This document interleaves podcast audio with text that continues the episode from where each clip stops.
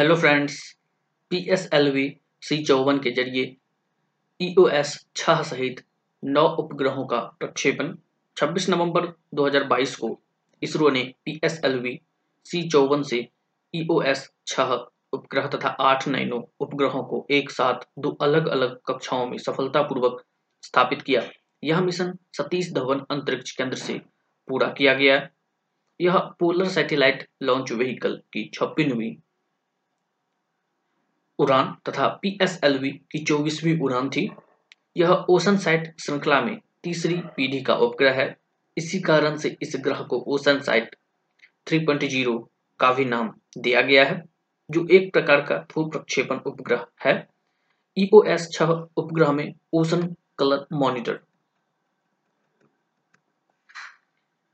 sea surface temperature monitor जैसे महत्वपूर्ण payload हैं।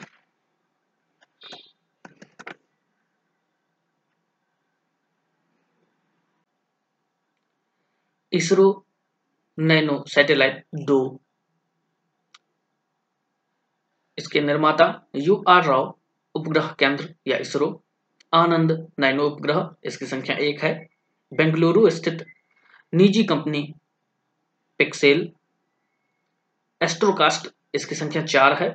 अमेरिकी aerospace company space flight Thybolt उपग्रह, इसकी संख्या दो है। भारतीय निजी एरोस्पेस निर्माता Dhruva space limited.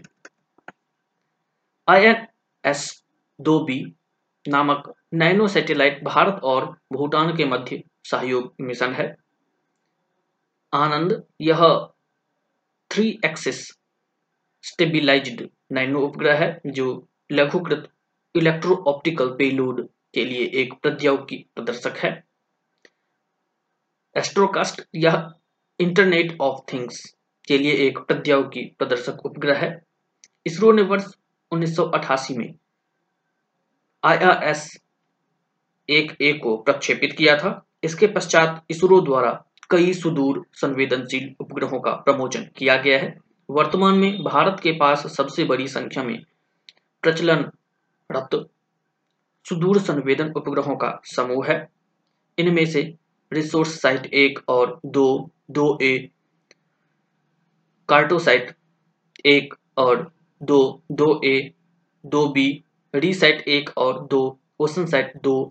Megha, tropics, सरल आदि उल्लेखनीय है। इन उपग्रहों से प्राप्त आंकड़ों का प्रयोग विभिन्न अनुप्रयोगों जैसे कृषि, जल संसाधन, शहरी योजना, ग्रामीण विकास, खनिज संभावना, पर्यावरण, वानिकी समुद्री संसाधन तथा आपदा प्रबंधन में किया जाता है।